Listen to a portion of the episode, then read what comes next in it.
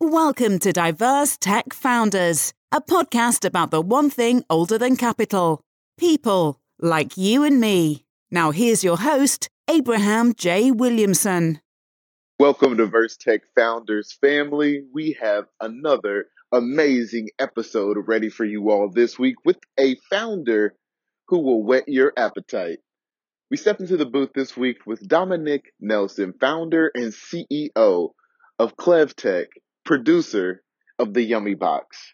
Now, when you get into this episode, you'll get a keen sense right off the bat that entrepreneurship and that hustle runs in Dominic's blood. And he'll talk about some of his early morning shower moments. He'll talk about how he connected with the local startup scene in his city and what's in store for him moving forward in the future. Bear with us on the audio because you don't want to miss this. And now, without further ado, here's the show.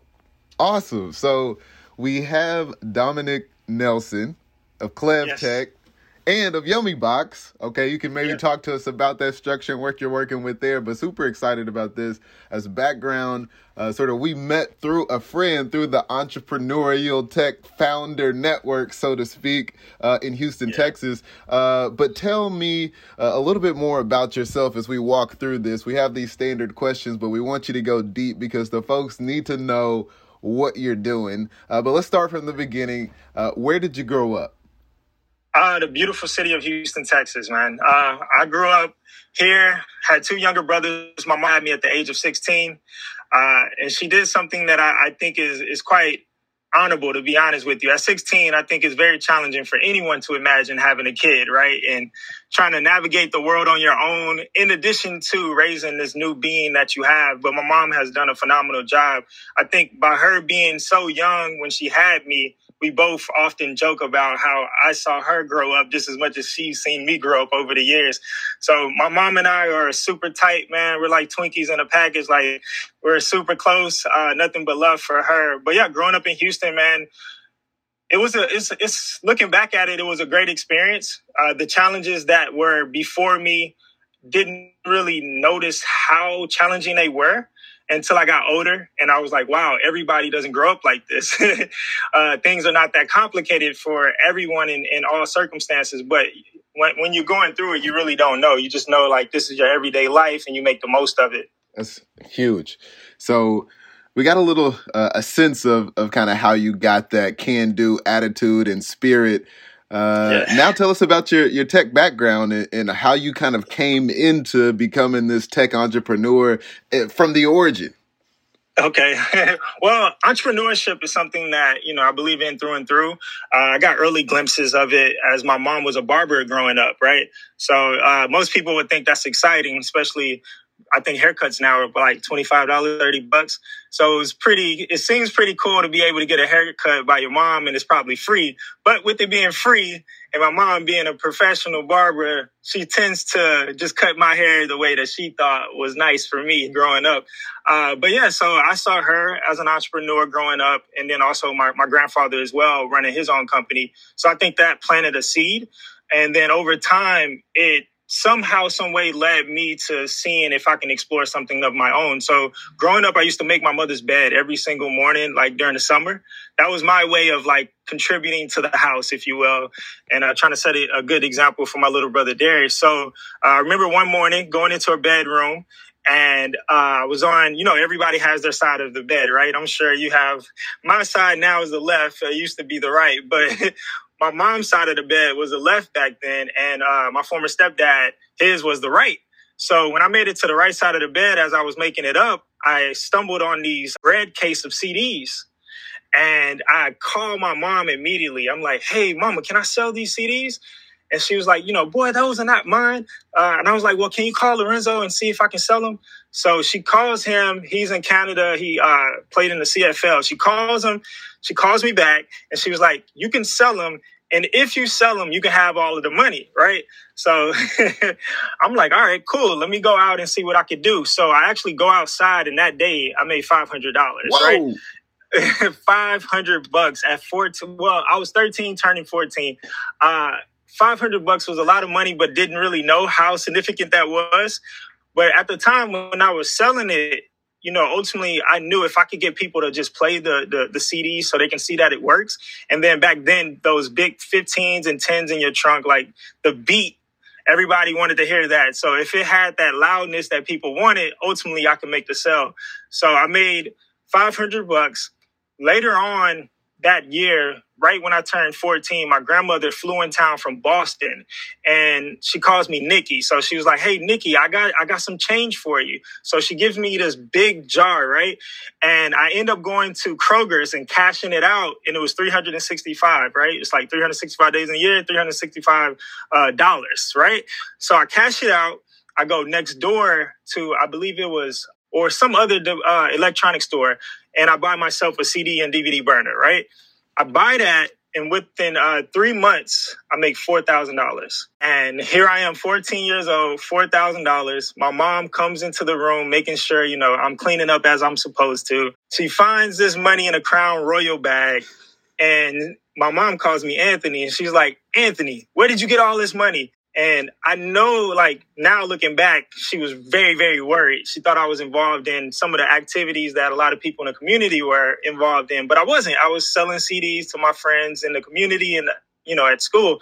And I told her that. And she was like, there's no way you made that kind of money selling CDs. And I was like, yeah, mama, I, I'm, I'm doing it like this. I'm on Napster and you can download stuff. So I'm telling her how everything works. And she's like, she starts crying. She's like, okay, I'm going to take you to the bank and we're going to open up a bank account.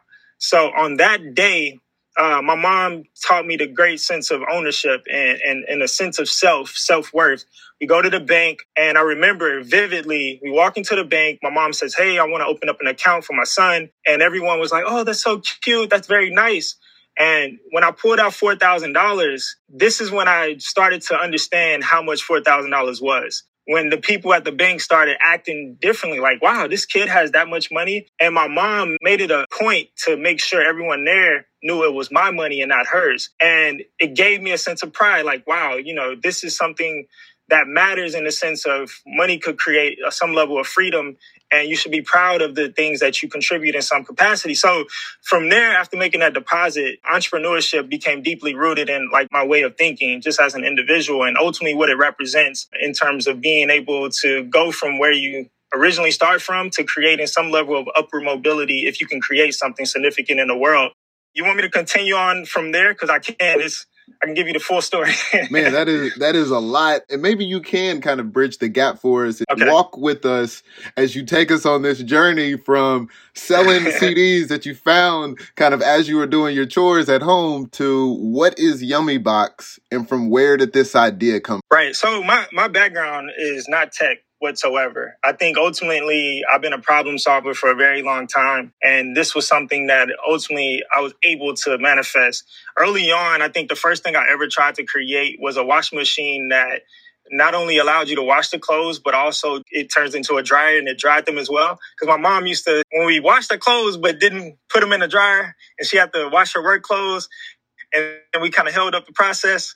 So I was like, man, it'd be cool if I can create something that uh, a washing machine that did both. Ultimately, how I became like the CEO of Clevtech, it was me graduating from college. So ultimately, I was 23, turning 24 years old. I worked a full time job while I was going to school, which the job was actually looking back at it was pivotal in, in being able to create the opportunities that exist for me now. Uh, while I was working, I worked Friday, Saturdays, and Sundays, and then I went to school Tuesdays and Thursdays. So perfect schedule, right? Tuesdays and Thursdays, full schoolwork, no distractions. And then on the weekend is when I was able to make some money to, you know, survive. As I'm getting ready to graduate, the pressure is starting to build up. For one, I'm the first to graduate from college. But for two, all of my peers that I hung out with are older than me. They graduated either in the same uh, they got the same degree as me or they left a year before me and they was able to kind of like bridge the gap of understanding like what is life like after college. So uh, one of the individuals i know she cashed out. She was making $70000 right out of school in the same degree that i had and i had, had the same opportunities that she did. So i'm like man i can follow her route and i'll be perfectly fine.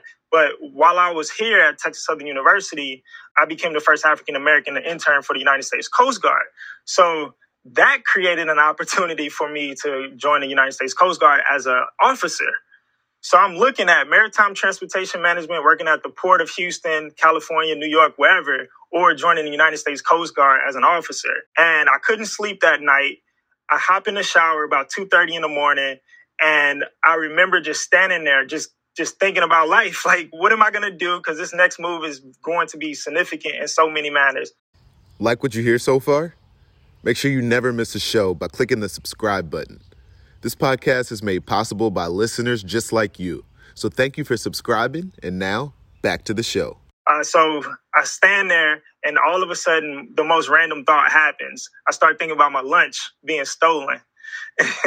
so my lunch was being stolen from work and, and school because I we use these community refrigerators. I'm sure probably used one before, right? Like they're you know more notable in like office spaces, right? Everybody just throws their stuff in there. But uh, I was this frugal student, learned it from my friend Roman on how to kind of cut costs instead of buying food while you're out. Just make it at home. You can save a lot of money, in which I did. But for whatever reason, somebody kept stealing my food. Not that I had the best. I had like Stouffer's lasagna and stuff like that. Nothing really good. But I, I had that thought and I was like, you know what? What if I could create a community refrigerator that has multiple compartments, infuse it with some level of technology where no one can steal anybody's items, but also we can send out like daily notifications like, hey, you left your lunch here, maybe you should get it and stuff like that. So I jump out of the shower full of excitement, throw on a towel, barge into my grandfather's room, and it's about 245, 250 in the morning at that point. I scare the heck out of him He's like, what's going on? What's going on? And I'm like, hey, Papa, no need to worry. Like, I have this idea. Can't wait till the morning. Let's talk about it now. And uh, graciously enough, he sits up and he actually he talks it through, like through and through. We try to figure out how we can approach it. And three months, or yeah, two to three months before graduation, I go from thinking about the Coast Guard, thinking about Port of Houston, Port of California, to how do I make this idea real? So that was the birth of what was initially called Food Garage. And we were going to create, you know, these high tech community refrigerators. From there, it morphed into what you know now as the Yummy Box. And that's it's it's a long journey in between that and that, uh, and I can get into that as well. But that's how it all started. That's awesome, and what a story! Yeah. So so you actually had a 2:30 a.m. shower moment. I did that now has become a company that is that's brilliant. Yeah. So yeah. now, uh, why don't you describe how you prove to stakeholders that people would actually use the Yummy Box? I know you had the idea, you were solving a problem. Then, when you went to go close the stakeholders on this idea, what did it for them? To sum it up, it was all because I bet on myself initially. I had a little over $18,000 obviously I wasn't 59 and a half and also the tax penalties kind of reduced that money significantly, but I ended up with almost, I think, $13,000. And with that $13,000 and the internet, I became just extremely inquisitive on what is a patent, what is trademarks, how do you build a website, what does product development look like from an engineering standpoint, all of the things that I ultimately would need to be able to find, found a company and uh, build it into what it is now, I started putting a lot of time and energy into that. So I ended up partnering with a patent attorney that pretty much helped me with the claim section. I knew how to write the, the, the beginning parts of the application, but the claim section is the most significant part, right? That's how stuff gets approved or denied for the most part. Uh, so he ended up helping me, and I took that to a local accelerator that the year before, I remember just walking through that place like, oh, it'd be nice to be a part of this. Lo and behold, a year later, I was a part of it. I walked in, I told them who I was, I got an appointment with Rachel a week later, I come in, I bring a little, um, my grandpa forced me to make a little uh, mock up out of cardboard of what this thing could look like. I bring that in. I'm looking like um, Will Smith on The Pursuit of Happiness, like carrying this little thing in there. And I bring it in, and uh, I remember Rachel saying, Oh, this is nice. What else do you have? and I'm like, I'm like, I, I found a patent on this invention. And she was like, Oh, so you have a pending patent? I was like, Yes, ma'am. And she was like, Wait. So she goes out, she comes back, and she was like, Okay, I want you to apply for this accelerator. You got a good chance of getting in. Got in, uh, and I ended up meeting my first angel investor, Jay, Jay Patel. And he was there just out of curiosity. He had a like uh, the day before. He said he was just dreaming about like being a part of the tech environment. Didn't know where to go. Stumbled upon Houston something. Houston. They changed the name over time, but uh, he stumbles in and that's how him and I met.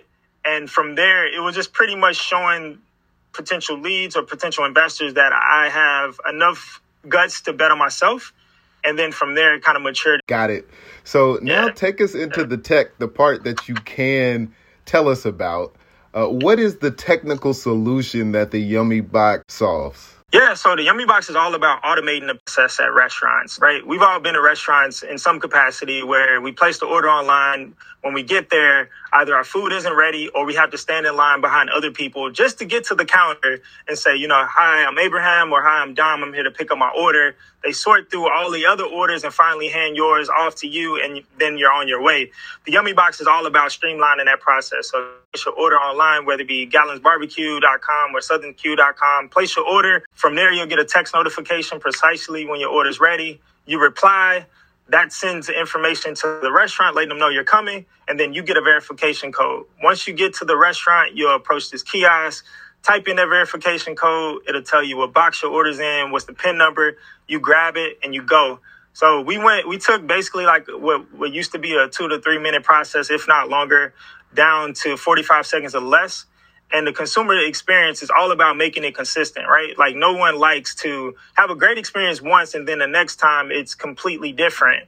And the only reason why it was the next time is because the first time was so phenomenal right? So with technology, the beauty of it is you can create consistent processes and consistent experiences, and that's what we've done. And I think folks can connect with that. I mean, many of us have have probably been in that situation, standing in line, waiting for our food, wondering where it is, you know, how soon we can eat it. Who are Yummy Box's best customers? Yeah. Uh, fast casual restaurants. Right now in America, there's over 34,000 of them. Obviously, we have more of what I tell my team, the Drake, the 2008 Drake approach, which is to become, you know, the small town hero and then grow from there.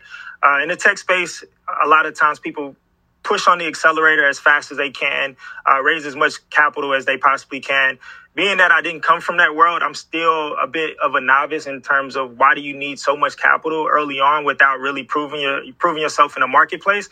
So I, I take this more lean approach and is actually has not only allowed you know us to maintain a great stake of ownership, but has put us in a position where now when we do have conversations with investors, it's a lot different.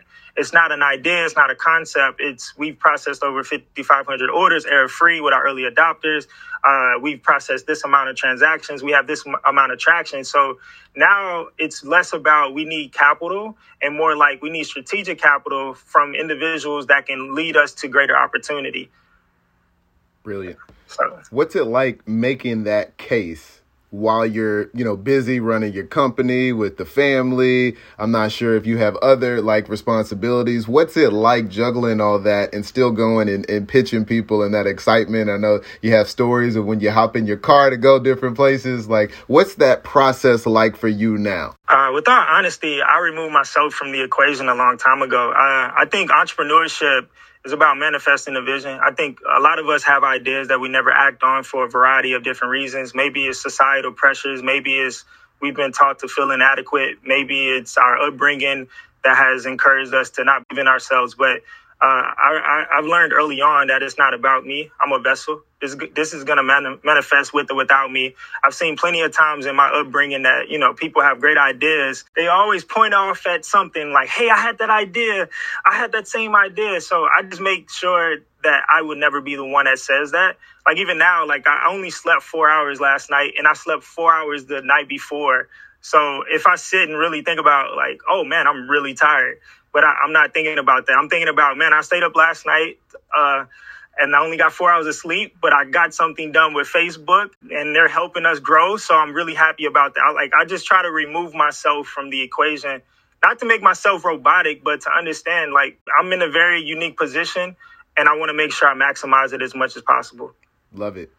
Tell us about that decision about whether to bring on a co-founder or not. If that was a process that you really gave a lot of attention to, and if so, what went into that decision? When it comes to like growing our team, with all honesty, it's happened in a very organic manner. Like there's there's times where I tried to be very intentional about it, and it backfired yeah, I tried to be intentional about it at some point to find like software engineers that could, you know, help develop the technology, business developers that can help develop the business.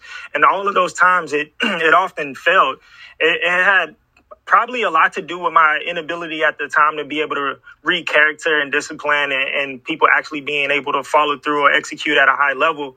Uh, but also, it was just sometimes it was just the wrong time to try to bring people on. So, what I've learned is the founding team and, and at least from my experience has happened very organically. It's happened from me going to an event and it turning into a great conversation with the individual that ultimately leads to us having the same values same level of desires and then from there matures to hey man you're really good at that.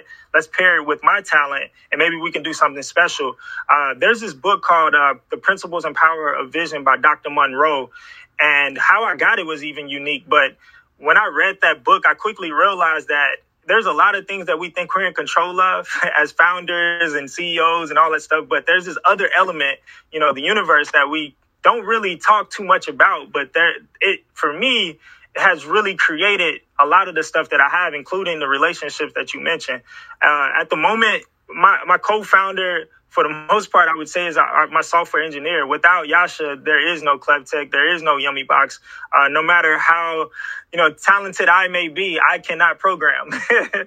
uh, and not and to learn it would only you know take a lot of time that in the tech space, you just don't have to sit there and try to learn something because it moves entirely too fast. By the time I learn it, uh, the market will be matured into something else. totally. It sounds like you are really good at attracting the right people, the right time, the right items, and ending up in great situations, which gives me great confidence that you will get your hands on the funding that you need in the future. So let's fast forward to that moment. You have a million dollars in cash. Uh-huh no strings attached to it. How are you deploying that capital right now? With the million bucks, I think the biggest thing that we want to tackle right now is POS integration with the Yummy Box, connecting to Toast, connecting to Clover, connecting to Square. By doing that, that's going to create significant value in the sense that we completely remove human error that could potentially happen on the back end with restaurant operators and then in addition to that, it solidifies us in a market space as a contender to compete with the bigger companies.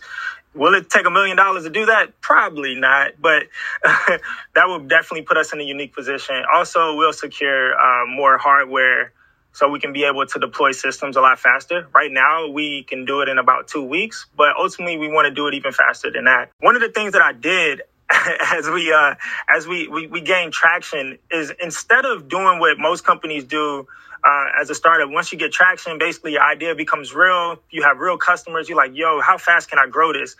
I did the opposite. I said, how fast can I slow down, keep all of the current customers we have very, very happy, but build some solid partnerships that when the day comes when we get a call like we did for 4,000 locations, we can fulfill that order and not stress out, not, you know, completely go ball headed like Michael Jordan in 48 hours.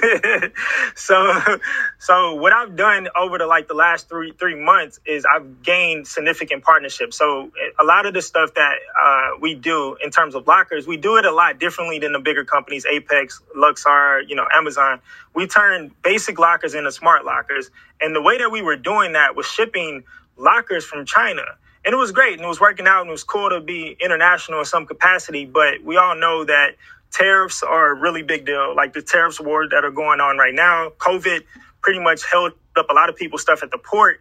And I was like, hey, I'm building a company I don't want to, you know, leave it in a position of politics and government to ensure that my vision ultimately manifests. What can I do to change that? And uh, the next day, I just got on YouTube randomly. The first video I clicked on was this gentleman talking about how Mexico is going to be basically the new China. Everything is going to be built there in some capacity. And I'm like, wait, can we actually do something out there? So I text my investor who's from one of my investors who's from Mexico. And I was like, hey, could you help us find a factory out here that in Mexico that we can build with? Not only did he find one, but my original vision was building a sustainable locker company. So the new lockers that we have, they're 100% recyclable. They're made of salt, petroleum, and chlorine. So it's like, you know, you just going with it is part of it, but being very responsive, like knowing what you want and attacking it quickly. That's powerful. That is super powerful.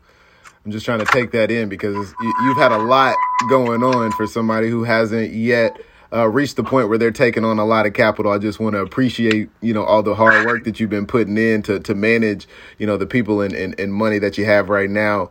And I'm sure reaching this point, you've gotten a lot of good information from people. So why don't you just describe some of the best piece of advice, the most profitable piece of advice uh, that you've gotten since you really first started building that first cardboard you know, mock-up of the Yummy Box? Man, to be honest with you, the best advice that I use practically every day uh, came from my grandfather. And it's more like philosophy than actual business advice, but it applies to business. He always used to tell us, you know, slow down so you can hurry up. And one thing that I realized, especially in the tech space, everybody's in a rush because it's a fast moving environment. You know, technology is being deployed, competitors are popping up left and right, and you have to be on your P's and Q's at all times. But you can never dismiss the principle of slowing down so you can hurry up. By us not rushing, we're almost 10 times out of 10, or at least nine times out of 10, where we need to be at the right time. There's so many times that somebody say, Hey, you should add QR codes.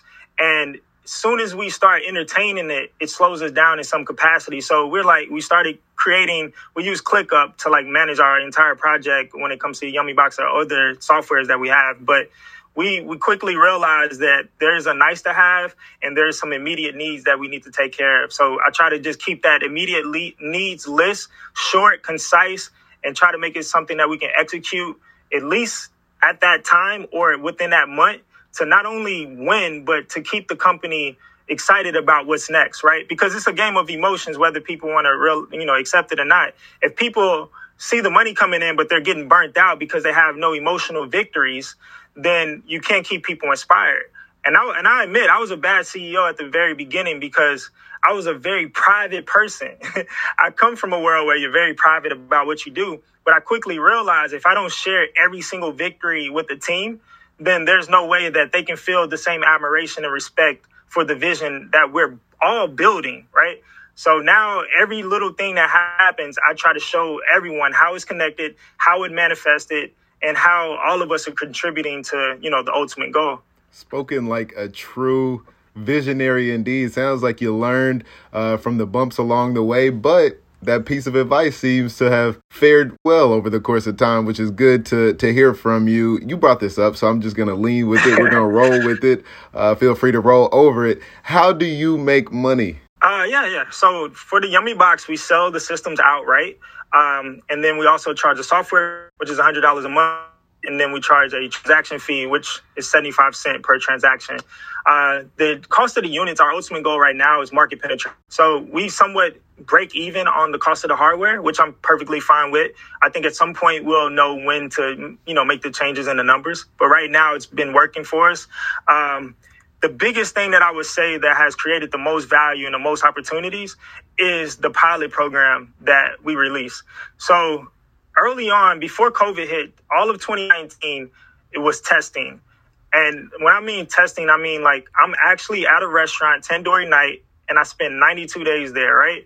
I'm in this restaurant and I'm trying, and I, and I, I met this lady so gracefully, like it, it's incredible. But what I'm working on, I asked, hey, Ms. Yogi, would you mind if I come here? I'll try my best to add as much value as I can to your operation.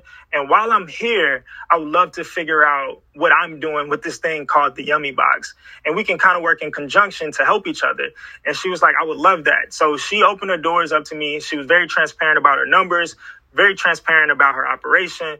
I mean, so much so, like it, people that didn't know us would think we were business partners. And while I was there, I learned about, you know, POS systems. I learned about what it takes to run a staff at a restaurant, some of their pain points, uh, their, their biweekly payouts and things of that nature, what their customers wanted, how the Yummy Box could create value for our online operations. And it was there where we figured out how to add DoorDash and Uber Eats and Grubhub to the Yummy Box, which was which is and was one of the coolest things that we've done because we've done it without integration.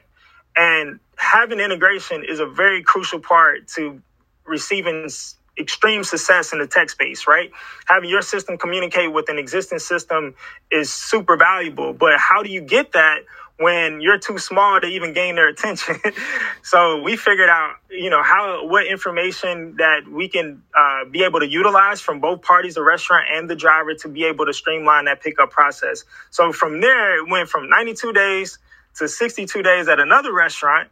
And I'm I'm literally there every single day studying customers, studying the restaurant behavior, figuring out is is what we we're building very valuable and is it going to actually be something that we all can you know invest our time into? So 62 days at this other restaurant southern q my time there was dealing with real transactions uh, real customers real orders real food and the pressure was on. We had to make sure at all times we were maximizing the value that we said that we can create.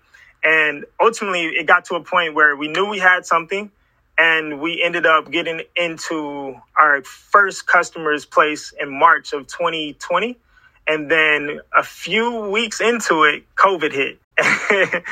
and that that really that scared the heck out of my investor. Uh, he sends me a text message with some profanity in it and showing that he was extremely nervous uh, about his investment. and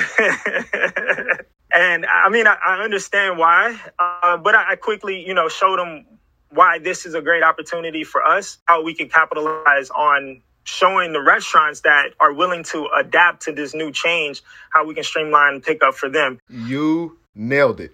You're so resilient, and that's inspiring to hear and, and super motivating. Your entrepreneurial life hacks remind me a lot of the artistic community. And in many ways, what you're doing has an artistic element. If you look at the Yummy Box, you can tell a lot of thought goes into the design and the aesthetic. And clearly, you're plugged into sort of what people are drawn to. So, which artist kind of most inspires your work or who you look to and can say, this is somebody where I can take something that they're doing and add it to my repertoire and toolbox? Uh, honestly, I wish I could take credit for the designs that are in the world, but I didn't do any of those designs. Uh, those designs are made by Raul Ortiz, a guy in Bogota, which I've never met, but we've been, you know, buddy and, pal for the last two years. How I met him, with all honesty, I was in the shower and we, where a lot of my ideas come from, but I, I remember this one vividly because it was at a point where we had the technology working and we were all excited about it because that's the dream come true, right? Like, oh, it went from concept, it went from flow charts, it went from whiteboards. Now it actually works. And then we had these ugly uh, blue lockers initially, and we were like, "Yo, we cannot roll these out. Like, we got something." So um, I get in the shower, and I always bring my phone in the shower that's probably why I always get the water damage alert often. But uh, I, I had my phone in the shower and I was like, man, I gotta find a graphic designer. And something hit me. It was like, yo, just get on Instagram and type in graphic designer. So I, I do that, and then like it was over. It was an astronomical amount of you know posts. And I'm like, there's no way, even with all the ambition I have, I'm not gonna be able to go through all of this. And I was like, you know what? I'll just scroll for an hour and see what happens. So I'm scrolling for maybe 15 minutes and I see some gra- graffiti on a wall, and I'm like, "Yo, this is incredible!" So I click on it, and I'm looking at his page, and I'm like, "Man, this guy is a you know an artist through and through. I would love to work with him." So I message him, and I'm like, "Man, this guy's not to respond. There's no way. He's a big time." So he actually responds, and he was like, "I would love to help you." And from there, we just started communicating on WhatsApp, and he started creating the designs for us. So it's all it's all him, man. It's all him, and I think it's an incredible thing, you know, to be able to work with people you haven't met before. But uh, as a CEO, I've, I've learned that it's it's about the technology, but more so than anything, it's about the story and and can people trust that you would not only pay them, but actually put forth a lot of effort to make sure that the win is mutual meaning like his art gets out there and our technology gets out there and i'm always bigging him up just as much as i'm sure he's bigging us up as well. You're just growing the pie more and more and more. You know, oftentimes we talk about the the struggle and the things that we have to overcome uh, being diverse in the tech space. In what ways does your background actually make it easier for you to succeed in this current endeavor? Man, this is a deep question. So in Houston, we a lot of people would say this is one of the most diverse cities, and in many capacities, it very much is. However, the diversity is more in pockets right? When I first started this journey, there wasn't a lot of like everyone in this big, massive melting pot, conversing with one another, learning from each other's story, learning from each other's journey. It was like we all live in the city, but we all live separately right? And over time, especially with the, the civil unrest in the world that's going on now, I think more and more people are open to the idea and the understanding that we are all are just people. We all could be good, we all could be bad in different capacities. And now the conversation is a lot different. When it comes to me entering the tech space, I've been in rooms early on where if I would have thought about the color of my skin, I would have had a lot of reasons to be intimidated and walk out because I know I'm just thinking about it. I would say eight out of the 10 rooms that I went in, I was either the only black male or person there or one of two. So I didn't have many, um, you know, representation or anything that made me feel inspired when I went into these rooms. But I realized early on, if I bought into I'm not supposed to be here because the color of my skin, then there is no way I could have got to this point. I think if you're good, you're good. And if we're right for each other, we should go beyond the color of our skin. Totally that's a great perspective, and, and it just shows how much grit can help you. Uh, and it's developed over time. You can't really get that overnight. What do you think gives Houston an advantage as it seeks to grow this startup scene in comparison to some of the other pockets in the US and around the world? Houston's a huge city, it's growing fast. They got a lot of great talent like yourself. What do you think is giving it an advantage that could potentially make it a top city for tech startup? I mean, immediately the first thing that I think about, and this is probably beyond tech, this probably relates more so to hardware, but we have one of the biggest ports in the world, right? I think we're second to California or maybe third to California and New York. But Houston is unique in many capacities. The, one of the most unique things about it is if you have a tech company and you have hardware related to it that may be coming in from different countries, Houston has one of the biggest ports in the United States. We're able to do so much with just a little amount of capital that in other cities just to house the team in a co-working space or just to be able to um, you know live will probably eat up a lot of the money that we have to invest in our company so I think from a startup standpoint and ultimately scaling into a full, you know, enterprise, Houston in terms of the affordability and accessibility is one of the best cities to launch uh, a company. And for us, being that it's a foodie, you know, city, there's restaurants everywhere, and we're doing our very best to get in, in as many restaurants as we possibly can. Uh, it's a natural fit for us to be here and to start and grow our company in the city. Love it, love it, and, and can definitely empathize with that perspective. Houston is a great city. I love going there. It's got some awesome food, and I hope the next What's- time all those restaurants that I go to, fast casual, all the different food elements have have a yummy box in there there. Speaking of Yummy Box, if you had to start from scratch, wipe everything away, clean slate, rebuilt it, having to sell it, having to pitch it, and you could only keep one feature, one thing that Yummy Box does, what would that be? Like what you hear so far? Make sure you never miss a show by clicking the subscribe button. This podcast is made possible by listeners just like you. So thank you for subscribing, and now back to the show. Simplicity and simplicity plays into Yummy Box how? Simplicity in the sense of so it's two it's two components to it. Most of the time people don't start building technology companies because they, they figure they don't have all that's needed to be able to build it, right? Because technology can be very expensive to build. The one thing that I've learned is sometimes, like Daymond John said, the power of broke can get you very, very far. There's an assortment of different smart lockers in the world but there's only one that's designed the way ours is designed. Part of it is, you know, the innovation component, but also I think the innovation stemmed from not having enough money to build the initial concept. So what I what I would take away from ClevTech when I do build another company is to always be mindful that you could do more with less. So keep simplicity on the forefront. Uh, I think we live in a world, and and this is just my prediction, we're going we're going to get to a point which I think we've already gotten to where a lot of things already exist. There's just going to be modifications and and improvements to existing things. Uh, the greatest example that I have of that is this company called Comma.ai. I believe the guy's name is George Hotz, if I'm not mistaken. But he's developed a technology that turns a Honda Civic and other existing vehicles into autonomous vehicles, right? He's retrofitting these cars with his technology to get them to exist in a futuristic form. That's the same exact thing we're doing with lockers. We're taking regular lockers to make them, you know, more have more uh, use in the future with the technology being layered on top of it. So yeah, to sum it up, simplicity. I would take that mindset, take that understanding, and build so many more companies with that. Love it.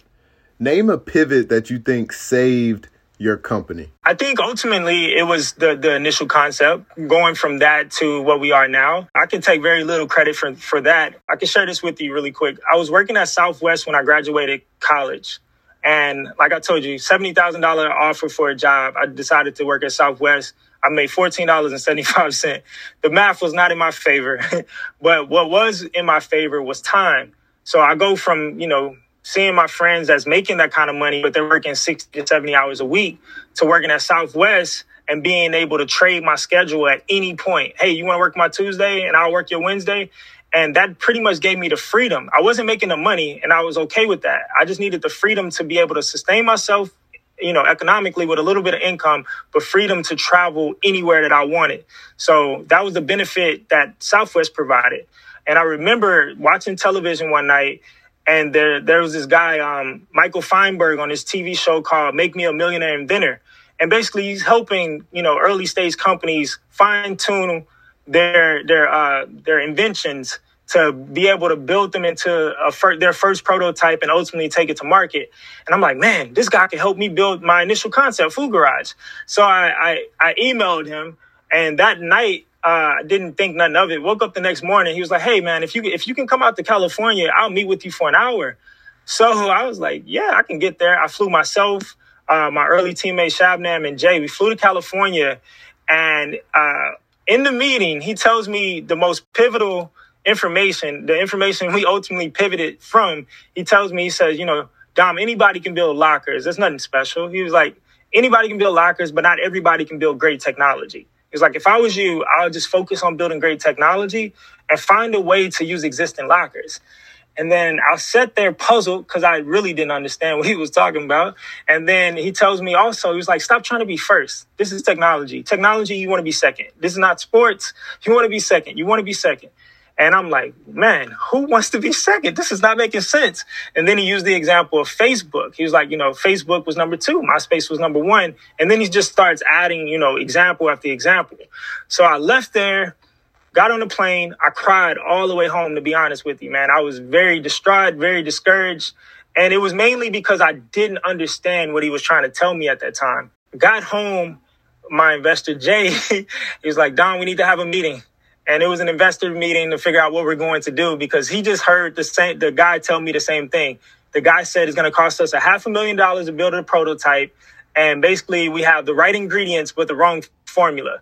And Jay was like, "We got to figure out something." So we have this meeting, and he tells me he's like, "Dom, you know, technology is advancing. This was around 2017. He was like, technology is advancing. I was able to order my food on this app and when I got to the restaurant, I was forced to stand in line and have to wait. And I was like, Jay, Jay, Jay, I think you figured it out. We can take this locker concept that we were going to use for, you know, community refrigerators or, you know, offices, and we can pivot towards the restaurant space. So if it wasn't for that trip to California and the immediate follow up experience that Jay had at a restaurant, uh, we probably wouldn't even be talking right now, to be honest with you. That's a huge pivot. Uh, what man? That that that story that's when you just got to digest for a little bit because there's so many lessons in there and the fact that you were so open to it and your mind is so fertile for those types of of transition moments is, is the reason yeah that's the reason why you're here today that flexibility uh, but also that focus going back to thank you, thank you. going back to folks who have been helpful taking it another level up in terms of abstraction uh, which communities have been the most helpful in growing your brand and your vision. However you would define it, it doesn't necessarily have to be racial. Just your community. Who who is supporting you? Who do you go to? Who is it? Because I have this saying that a third of the people are gonna like you or love you. A third of the people are gonna hate you no matter what you do, and a third of the people aren't gonna care either way. And so oftentimes I just try to satisfy that third who does love me or like me, respects me. And then I feel like that third in the middle will probably see that and be mm. ingratiated to to that sense of commitment and loyalty. So so that's what I was getting at. Which community has mm. sort of been the most helpful in growing your brand and vision? Everything started with Station Houston, which is now the Ion. It's like uh, always compared to like Silicon Valley in one building. Um, it's an accelerator program environment. You're often surrounded by people that are much smarter than you that have grown companies into the millions of dollars. And you can, it, it makes things more real. Being in that environment, you can see it's more tangible.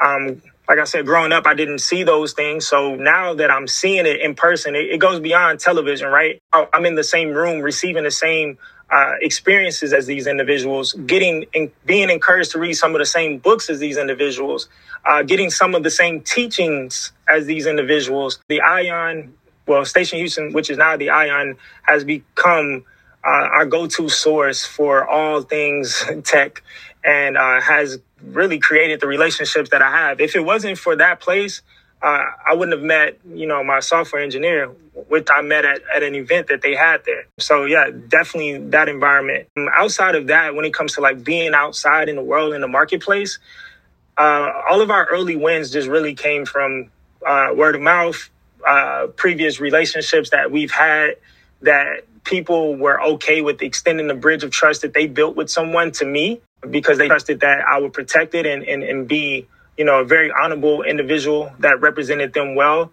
Those created like our first four to five customers. But also, Station Houston not only opened their doors to us, they became our first customer.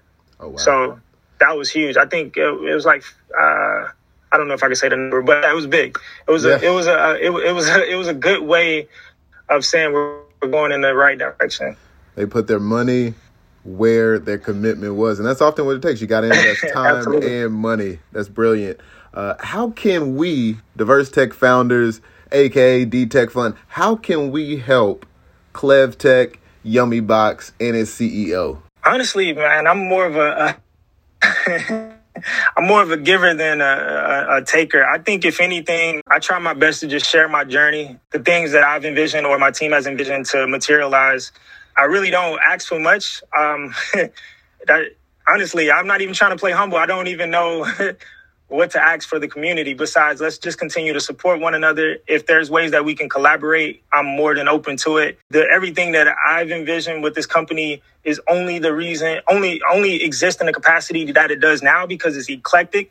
I can look at you know the yummy box or clevtech just in general and see so many different people that were were or are a part of the journey being reflected through the technology through the design. So i'm big on collaboration I think that's why we're here. I personally believe that it's going to take at least two people to manifest anything in this world, right? And I think manifesting a vision is something on that level of, of power and it's going, going to take at least two people. So let's collaborate in any capacity. We're working with restaurants in the city of Houston. The next is Austin. Beyond that is San Antonio and Dallas.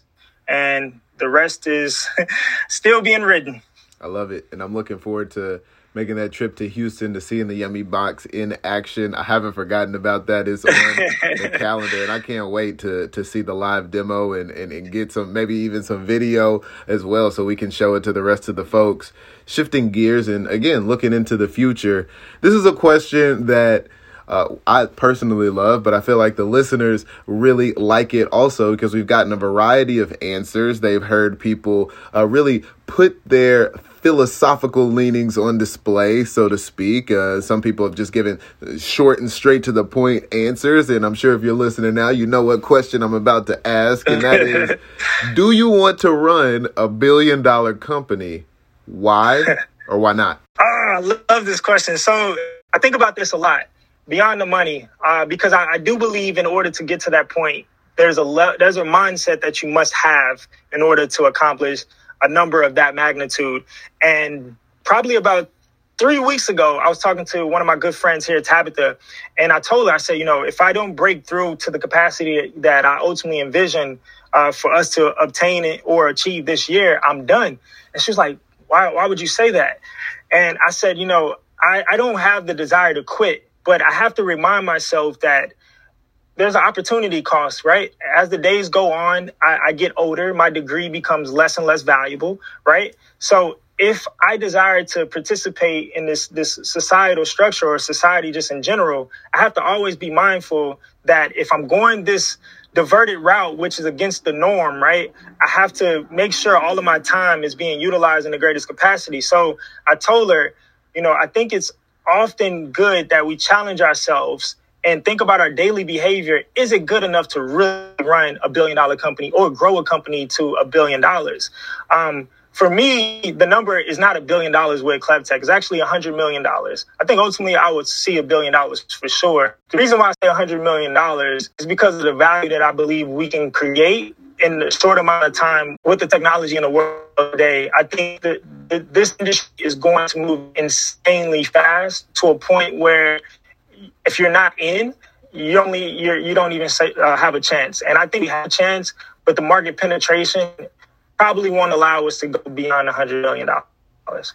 That's a very honest response. And I think it kind of answers the question. You're saying you do want to run a billion dollar company. Clevtech, Yummy Box as a product is one tenth of the step to getting you there. Is that right? Absolutely. Okay. It definitely yeah. is. I think it's the building blocks. It's the fundamentals of what ultimately wants to happen. But I never really think about the money though. No different than going to the gym, right? You work out with a trainer, you're doing well, you'll, you'll get the results that you want.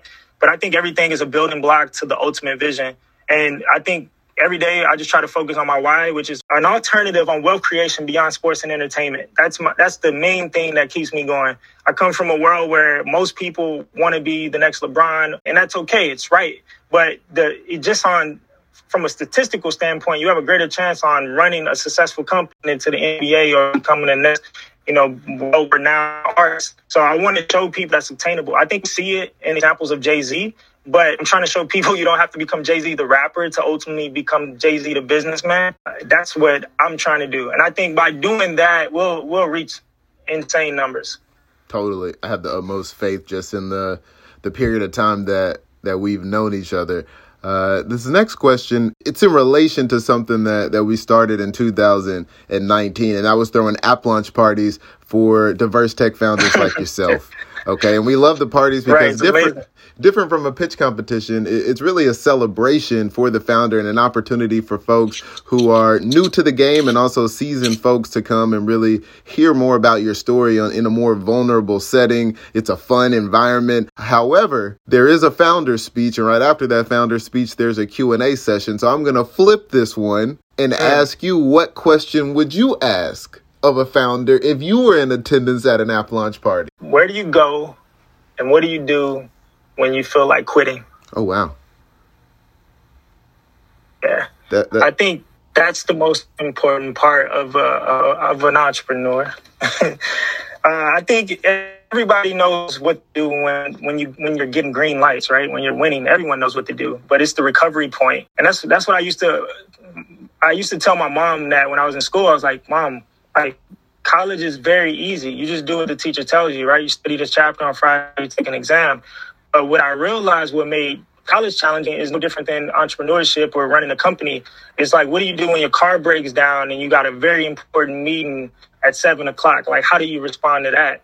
Or what happens if your, your, your wife or your girlfriend is cheating and you still, you got a big presentation the next day? It's ultimately like, how do you adjust to when things are not going in your favor? Cause that's really what's going to make or break your company or you as a person. Man, you trying to shut down the app launch party, man. You hitting it so hard with the with the that's real though. And to, and to be honest, when you're thinking about investing in uh, a founder, that is kind of one of the chief questions that need to be answered. It's not necessarily the market or the product. Sometimes it's really, will this person not quit? And that's huge. And I hmm. think your question gets right to the heart of it because it is a tough road uh, to travel. It's a tough uh, you know, farm to hoe. So, uh, what's the most, before I get into this, this is our last question. Does it really feel like we've kind of reached the point? I mean, I know it's kind of been a longer uh, interview than you might have expected, but I mean, you've been giving us such good information. So now we kind of get to this final question, which I think you'll like as well. Uh, it's a good end. Okay. And I will say there is a bonus question because we want people to know how to get in touch with you. But this last official question What's the most valuable thing that Yummy Box does for its customers? All right. First off, I, I want to say I'm actually enjoying this and I'm wishing that it was in person because I know the energy in the room would be phenomenal. It'd be something I would love to capture and take on a journey with me. It's, I don't I don't even feel like we've been talking long, so I appreciate it. The most valuable thing that the Yummy Box brings to its customers is automation. Ultimately, automation is it, it's it's here in the form of technology to free people to do more valuable things. That's ultimately what it's about. I think seeing the restaurants that we've been able to work with be able to have some features and functionalities like the big guys, it makes them take a greater deal of pride. And also they can see themselves opening more locations by modifying their current current business model. And it's always cool to see that the technology that we have is helping them do that. And one of the things about the technology that I really love, like like I said, we processed over 5,500 orders. I would say maybe 3,000 of those are like one individual customer. I have never met them before, and it took me a while to get to an understanding of wow. As you build something out, you may not actually meet your your end user, right? But it's an incredible, rewarding feeling when you just flirt with the idea of how much value you're you're creating for your customer who's able to turn that value over to their customer. So, yeah, it's all about automation, streamlining processes, making things faster, and freeing up time so they can take their their number one assets, which which is their employees, and put them in a, a more value added role instead of waiting on them, uh, waiting on you, Abraham, to come in and say, "Hey, I'm here to pick up an order." Love it, and and I can appreciate that. I, I'm looking forward to the day where this is standard and and we can just walk in, type in the code, pull out the, the hot, fresh food, and, and walk out the store with a big smile on the face like Yummy Box makes you think about. So I love that. And I've enjoyed this interview as well. The time has flown by. Although all good things must come to a pause. So pause. I like it. so why don't you help everyone uh, who's interested, and I'm sure a lot of people are after listening to this, how they can get in touch with you. I may be interested in Dom the person. I want to reach out. I want to know more about you. I want a, a yummy box in my city or in my restaurant, or I want to try it out. I want to come to Houston. Where do they go? The first place that everybody should go is go to Instagram, go to Clev, C L E V dot tech, T E C H. Don't be discouraged by the number of followers. Be inspired by the level of attention to detail we have with making valuable things. I think our pictures uh, and also the interactions we've had with customers will show you that we're very serious about what we do. Uh, me as a person, uh, an individual, I'm on Instagram as well at D Nelson365. And often I tell my friends, like, my personal Instagram is the journey. It's how I make everything with my team on clev.tech real. So D Nelson 365, you'll see the journey. Clev.tech, you'll see the results. Love it. Love it. Well, that's all we have officially. Dom, uh, this has been a pleasure. It really has. And you have you've really dropped some gems. Uh, as I think Thank about, you. you. know, in retrospect, kind of how this interview has gone, I, I I really can't. There's not enough we can sort of give you to to thank you for all the uh, the the time you probably save people who listen to this and really take it to heart. So thank you for that, and thank you for your time. Oh, thank you. I really appreciate it sincerely, and I can't wait to meet you in person. This is phenomenal. Thank you. Likewise. Thanks for joining this week on Diverse Tech Founders with Abraham J. Williamson. If you found value in this show, we'd appreciate a rating on iTunes. You can do it right now. Or if you'd simply tell a friend about the show, that would help us too. Thanks again.